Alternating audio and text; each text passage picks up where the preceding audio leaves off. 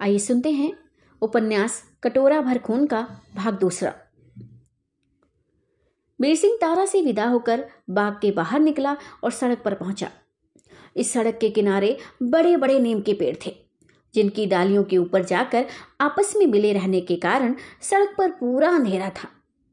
एक तो अंधेरी रात, दूसरे बदली छाई हुई। तीसरे दुपट्टे घने पेड़ों की छाया ने पूरा अंधकार कर रखा था। मगर बीर सिंह बराबर कदम बढ़ाए चला जा रहा था। जब बाघ की हद से दूर निकल गया तो एकाएक पीछे किसी आदमी के आने की आहट पाकर रुका और फिर मुड़कर देखने लगा। मगर कुछ मालूम नहीं पड़ा। लाचार पुनः आगे बढ़ा, परंतु चौकन्ना रहा, क्योंकि उसे दुश्मन के पहुँचने और धोखा देने का पूरा गुमान था। आगे थोड़ी दूर और आगे बढ़ने पर वैसा ही हुआ। बाई तरफ़ से झपटता हुआ एक आदमी आया और उसने अपनी तलवार से बीर सिंह का काम तमाम करना चाहा, मगर हो ना सका, क्योंकि वह पहले से ही संभला हुआ था। हाँ एक हल्का सा घाव ज़रूर लगा, जिसके साथ ही उसने भी तलवार खींच कर सामना किया और ललकारा, मगर अफसोस, उसके ललकार की आवाज़ ने उल्टा ही असर किया, अर्थात दो आदमी और निकल आए, जो थोड़ी ही दूर पर एक पेड़ की आड़ में छिपे हुए थे। अब तीन आदमियों से उसे मुकाबला करना पड़ा बीर सिंह बेशक बहादुर आदमी था, तथा उसके अंगों में ताकत के साथ ही साथ चुस्ती और फुर्ती भी थी। तलवार बांक पटा और खंजर इत्यादि चलाने में वह पूरा उस्ताद था। खराब से खरवार खराब तलवार भी उसके हाथ में पड़कर जौहर दिखाती थी, और दो एक दुश्मन को ज़मीन पर गिराए बिना नहीं रहती थी। इस समय उसकी जान लेने पर तीन आदमी मुस्तैद थे। तीनों आदमी तीन तरफ़ से तलवार चला रहे थे। मगर वह किसी तरह सहमा और बेधड़क तीनों आदमियों की तलवारों को खाली देता और अपना वार करता था। थोड़ी देर में उसकी तलवार से जख्मी होकर एक आदमी ज़मीन पर गिर पड़ा। अब केवल दो आदमी रह गए और उनमें से भी एक बहुत ही सुस्त और कमज़ोर हो रहा था। लाचार वह अपनी जान बचाकर सामने से भाग गया। अब सिर्फ़ एक आदमी उसके मुकाबले में रह गया। बेशक ये लड़का ये लड़ाका था और इसने आधे घंटे तक अच्छी तरह से बीर सिंह का मुकाबला किया। बल्कि इसके हाथ से बीर सिंह के बदन पर कई जख्म लगे, मगर आखिर को बीर सिंह के अंतिम वार ने उसका सर धड़ से अलग करके फेंक दिया और वह हाथ पैर पटकता हुआ ज़मीन पर दिखाई देने लगा। अपने दुश्मन के मुकाबले में फतेह पाने से बीर सिंह को खुश होना था, मगर ऐसा ना हुआ। हरारत मिटाने के लिए थोड़ी देर को वह पेड़ के नीचे बैठ गया। और जब दम का फूलना बंद हुआ तो ये कहता हुआ, उठ खड़ा हुआ, इन्हीं तीनों पर मामला खत्म नहीं है। ज़रूर कोई भारी आफत आने वाली है। अब मैं आगे नहीं बढ़ूँगा, बल्कि लौट चलूँगा।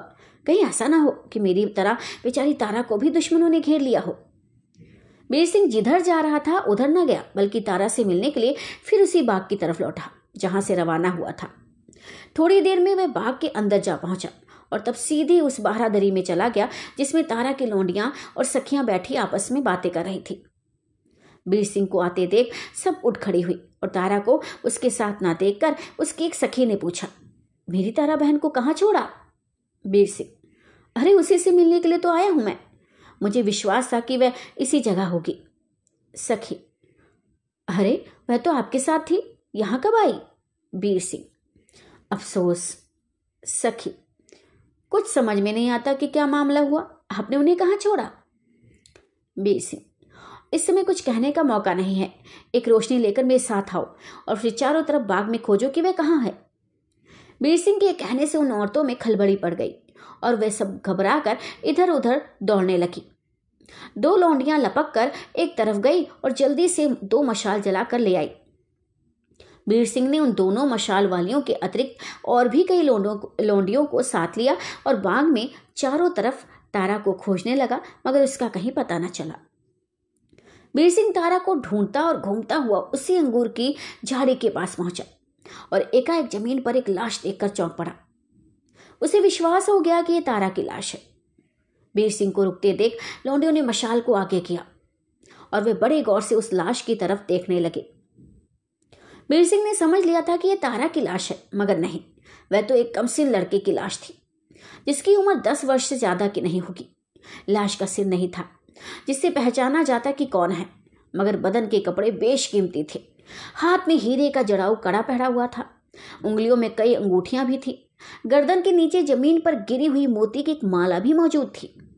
बीर चाहे इसका सिर मौजूद ना हो, मगर गहने और कपड़े की तरफ़ ख्याल करके मैं कह सकता हूँ कि ये हमारे महाराज के छोटे लड़के सूरज सिंह की लाश है। लौंडी ये क्या हुआ? कुंवर साहब यहाँ कैसे आए और इन्हें किसने मारा?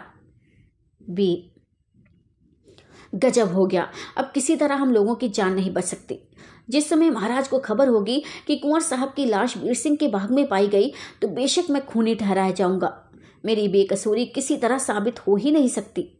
और दुश्मनों को भी बात बढ़ाने और दुख देने का मौका मिल जाएगा। हाय अब हमारे साथ हमारे रिश्तेदार लोग भी फांसी दे दिए जाएँगे। हे ईश्वर धर्म पथ पर चलने का का, का क्या यही बदला है? अपनी अपनी जान की फ़िक्र सभी को होती है। चाहे भाई बंधु रिश्तेदार हो या नौकर समय पर काम आते हैं वही आदमी है वही रिश्तेदार है और वही भाई हैं। कुंवर साहब की लाश देख और बीर सिंह को आफत में फंसा, जान धीरे धीरे लौंडियों ने खिसकना शुरू किया। कई तो तारा को खोजने का बहाना करके चली गई, कई देखे इधर कोई छिपा तो नहीं, ये कहकर आड़ में हो गई और मौका पा अपने घर में छिपी जाकर छिप गई। और कोई बिना कुछ कहे चीख मारकर सामने से हट गई और पीछा देखकर भाग गई। अगर किसी दूसरे की लाश होती तो शायद किसी तरह बचने की उम्मीद भी होती, मगर यहाँ तो महाराज के लड़के की लाश थी। ना मालूम इसके लिए कितने आदमी मारे जाएँगे। ऐसे मौके पर मालिक का साथ देना बड़े जीवट का काम है। हाँ अगर मर्दों की मंडली होती तो शायद दो एक आदमी रह भी जाते।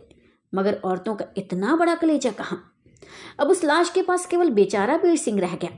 वह आधे घंटे तक उस जगह खड़ा कुछ सोचता रहा। आखिर उस लाश को उठाकर उस तरफ़ चला, जिधर के दरखत बहुत ही घने और गुंजान थे। और जिधर लोगों की आमदर्फ्त बहुत कम होती थी।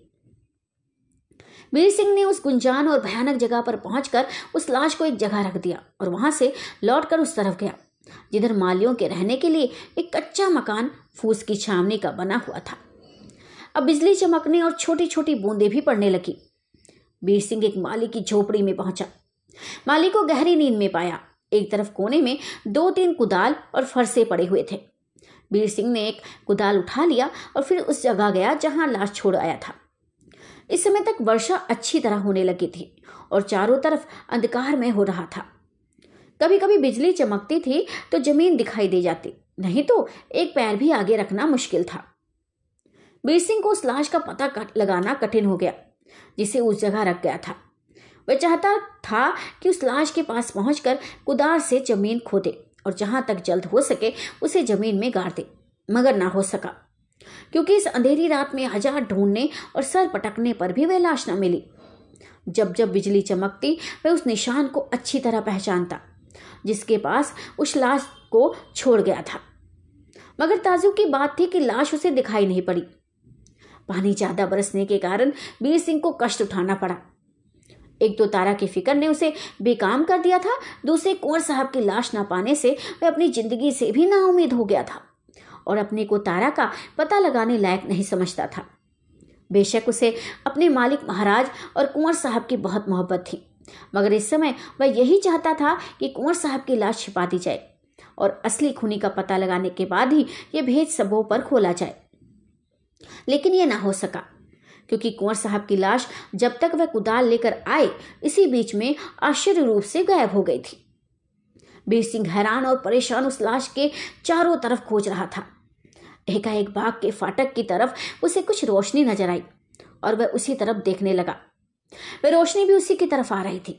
जब बाग के अंदर पहुँची तो मालूम हुआ कि दो मशालों की रोशनी में कई आदमी मोमजामे का छाता लगाए और मशालों को भी छाते की आड़ में लिए बारादरी की तरफ़ चले आ रहे हैं। मुनासिब समझकर बीर सिंह वहाँ से हटा और उन आदमियों के पहले ही बारादरी में जा पहुँचा। बारादरी में पहुँचते पहुँचते ही उसने देखा कि पीछे की तरफ़ तोशे खाना था। वह उसमें चला गया और गीले कपड़े उतार दिए। सूखे कपड़े पहनने की नौबत नहीं आई थी कि रोशनी लिए वे लोग बारादरी में आ पहुँचे। वीर सिंह केवल सुखी, सूखी धोती पहनकर उन लोगों के सामने आया। सभी ने झुककर सलाम किया। इन आदमियों में तो महाराज करण सिंह के मुसाहब थे। अरे बाकी के आठ महाराज के खास गुलाम थे। महाराज करण सिंह के यहाँ वीर सिंह की अच्छी इज़्ज़त थी। यही सबब था कि महाराज के मुसाहब लोग भी इनका अदब करते थे। वीर सिंह की इज़्ज़त और मिलनसारी तथा नेकियों का हाल आगे चलकर मालूम होगा। वीर, आप लोगों को इस समय ऐसी आधी तूफ़ान में यहाँ आने की ज़रूरत क्यों पड़ी? एक मुसाहब, महाराज ने आपको याद किया है जी। वीर कुछ ज़रूरी काम है क्या?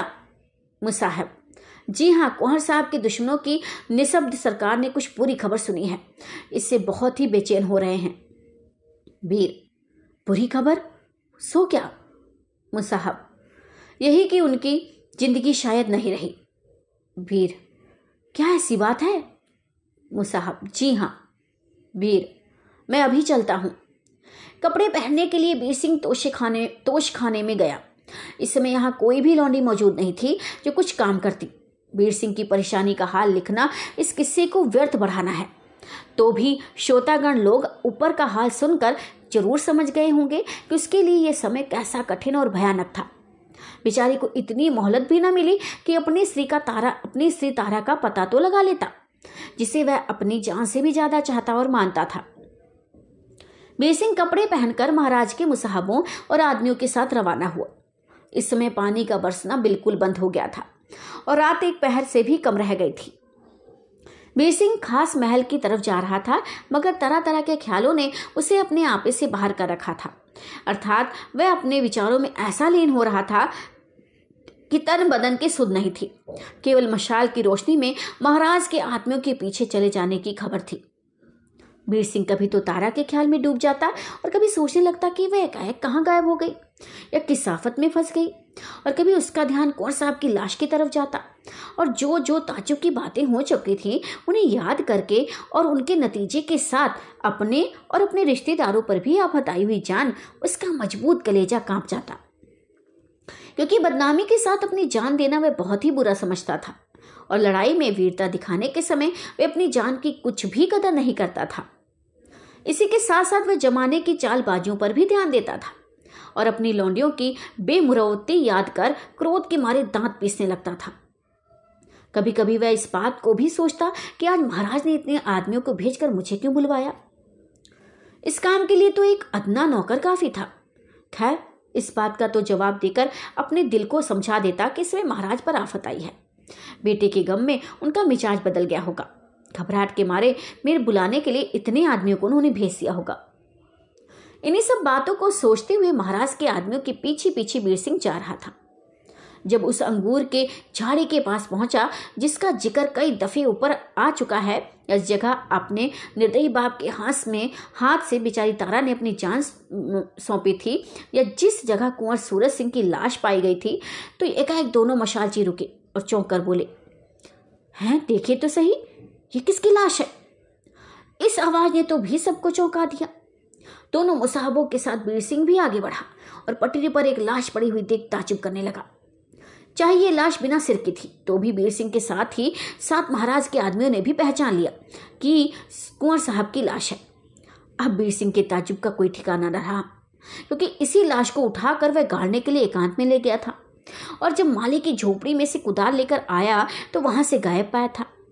देर तक ढूँढने पर भी जो लाश उसे नहीं मिली, अब एकाएक उसकी लाश को फिर उसी ठिकाने देखता है, जहाँ पहले देखा था, या जहाँ से उठाकर गाड़ने के लिए एकांत में ले गया था। महाराज के आदमियों ने इस लाश को देखकर रोना और चिल्लाना शुरू किया। खूब ही गुलशोर मचा।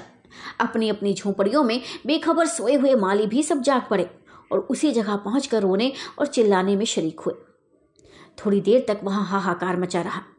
इसके बाद बीर सिंह ने अपने दोनों हाथों पर उस लाश को उठा लिया, तथा रोता और आँसू गिराता महाराज की तरफ़ रवाना हुआ।